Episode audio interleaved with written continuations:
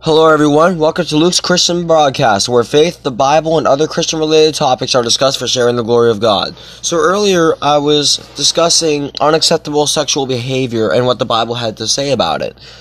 And now I'm going to sort of add to that, and I'm going to talk about the sexual struggles of teenagers. So, if you're a teenager listening to this, I want you to listen closely.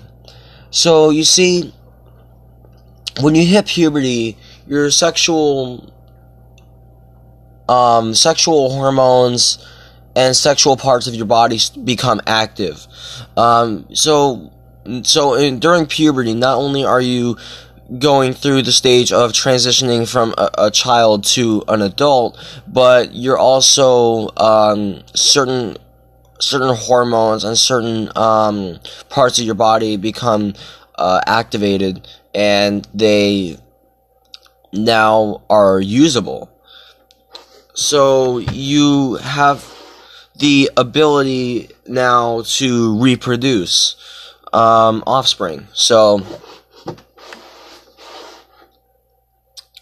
so as a teenager myself, I've gone through as a as a Christian teenage boy, I've gone through some struggles with um, with sexual things.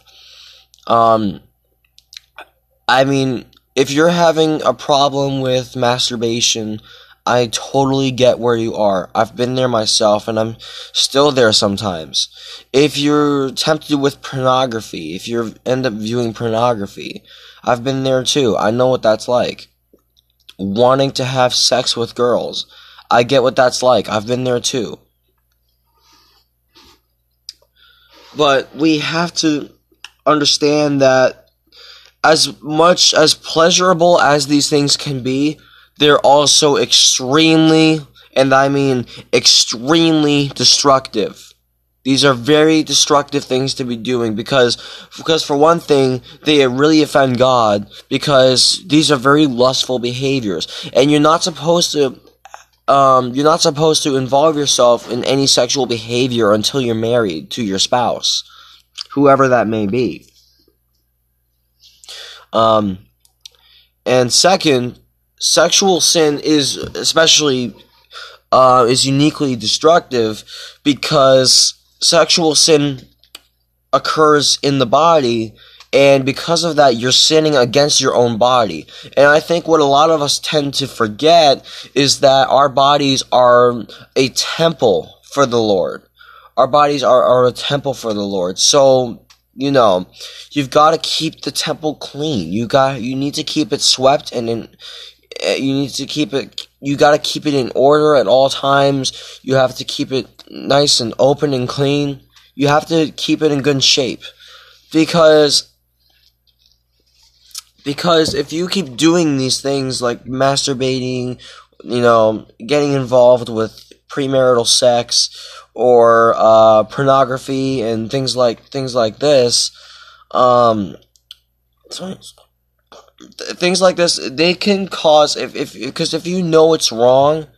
I mean, if you're a Christian and you know it's wrong, but you do it anyway because you think it's fun or whatever, it can be really destructive. It can make you really depressed because because when you follow the flesh, when you follow the flesh, when you live according to the flesh, it weakens your spirit and your flesh grows.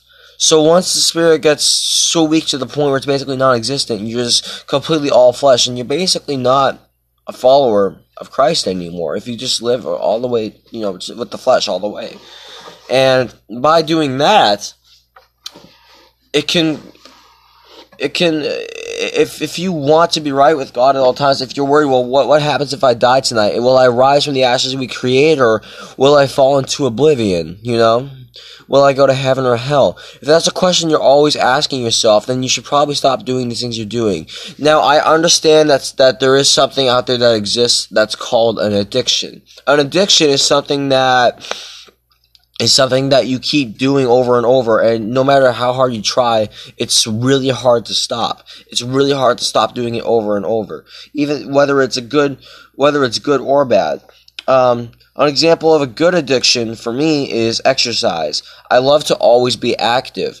Um, being active is very good. It's a very healthy uh, kind of addiction to always want to be exercising. Like I ride my bike all over town all the time. Even in the really cold winter months, I still go riding my bike, and that's and that's uh, that's what I would call a healthy addiction because because being active is good for our bodies and there's nothing sinful about it. In fact, uh, I think the Lord wants us to be in good shape because, like I said, our bodies are a temple for the Lord. So if you keep your body in good shape, then then that keeps the temple in good shape. So, so, so that's what I would say as an example of a good addiction. A bad addiction, let's say, is a sinful addiction um, such as things such as drinking, getting high by like, let's say, smoking, um, you know, sexual addictions like masturbation, pornography, etc.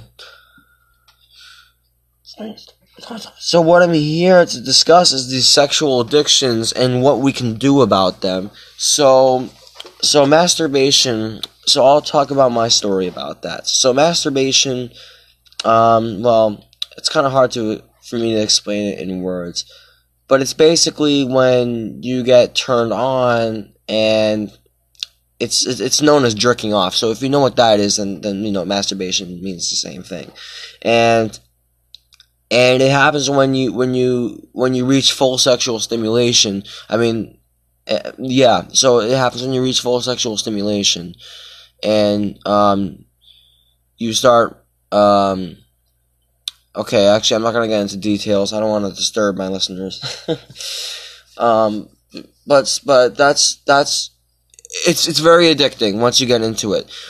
So I started doing it when I was maybe around 11 years old, and the thing is, I didn't even know that was a sinful thing to do until about three or four years later is when I found out that it was actually a sinful thing to do. But the thing is, before, even before I knew, I would still feel somewhat guilty after doing it. So sometimes I would say, Lord, I, I don't know what exactly this is, but if, if it offended you, Lord, I'm sorry. And I ask that you forgive me. So, I didn't even know it was wrong, but then when I started, but then once I found out it was wrong, I was like, oh no, what have I done to myself? And it took me a really long time. The longest I ever went without doing it was uh, was over two months, and then I went through a really bad depression stage, and instead of going to God to help with my depression, I went back into my masturbation addiction, and that was just it was a really bad thing to get into. I still struggle with it to this day, but I'm trying really hard and it's working. And pornography is another bad addiction, another bad sexual addiction. Um, I wasn't as addicted to pornography as I was to masturbation because probably because pornography was harder to uh, to do because you'd have to be somewhere alone and you'd have to type it in a computer and you have to make sure you can erase the history and things like that so that you know nobody who looks through it knows where you've been. Um, uh, but even to this day, I'm still tempted with pornography. But but how does God look at pornography and masturbation? Well, well, the Bible doesn't say anything about specifically masturbation or pornography, but the Bible says that that if you have lustful thoughts about a woman, you've already committed adultery with her. So, pornography and masturbation can both trigger these things, can both trigger these thoughts. Um, because if in order to masturbate, you really need to have, um, you you need um, you need to have sexually stimulating thoughts, like you know the kinds of things you would see on your screen if you were watching pornography, and if you do just see pornography, that can make you lust after the woman who is in the in the pic, uh, who's doing the pornography. So this is sexual anything outside of marriage is extremely dangerous because I if you ask me, I don't think 30 seconds of, of pleasure is worth an eternity in hell because that's what it can lead to. That's what it can lead to. If you just keep doing it over and over and over, that's where it's going to go. That's where it's headed. It's really not worth it. I mean, you you mean like you know you know, a lot of teenagers think it's a really fun thing to do because it feels so good and, you know, things like that. But it's just not worth it. Because as Christians, we are called to be not only children of God, but we are the army of the Lord. We are soldiers of God. We need to ask Him for strength and wisdom and ask Him for our armor. What good is our shield of faith if we don't even use it? What good is our is the sword of the spirit if we don't even use it to attack our enemies? If we don't if we don't launch a single if we don't fire a single weapon in defense, then what good is our weapons? What good are is our weapons, you know? So that's why this is extremely dangerous. Trust me, if you now if you're if you're stuck in a sexual addiction and you want to quit, but you just feel like you can't, I totally get you. That's exactly where I am right now. I'm stuck in a really bad masturbation addiction, and I am. And I am still somewhat tempted with pornography. And being involved in these things, it's just really, it's it, it, it'll eat you alive. It'll eat you alive. It'll consume you. You'll just you won't be able to look at a woman ever again. You you won't. You really won't. It's just don't you got to get yourself out of this as soon as you can. Just pray to God. Pray every day. Pray all the time. Pray as much as you need to. Because praying is, is your is your best defense against Satan.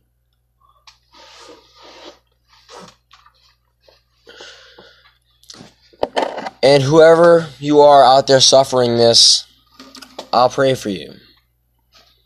And as for teenage girls who are listening, um, orgasms are basically the same thing as masturbation. You know, it's sexual pleasure, and viewing male pornography, that's not okay either. Okay? So, everybody has to get rid of all their sexual addictions. Everybody, whether you're a boy, a girl, a man, or a woman.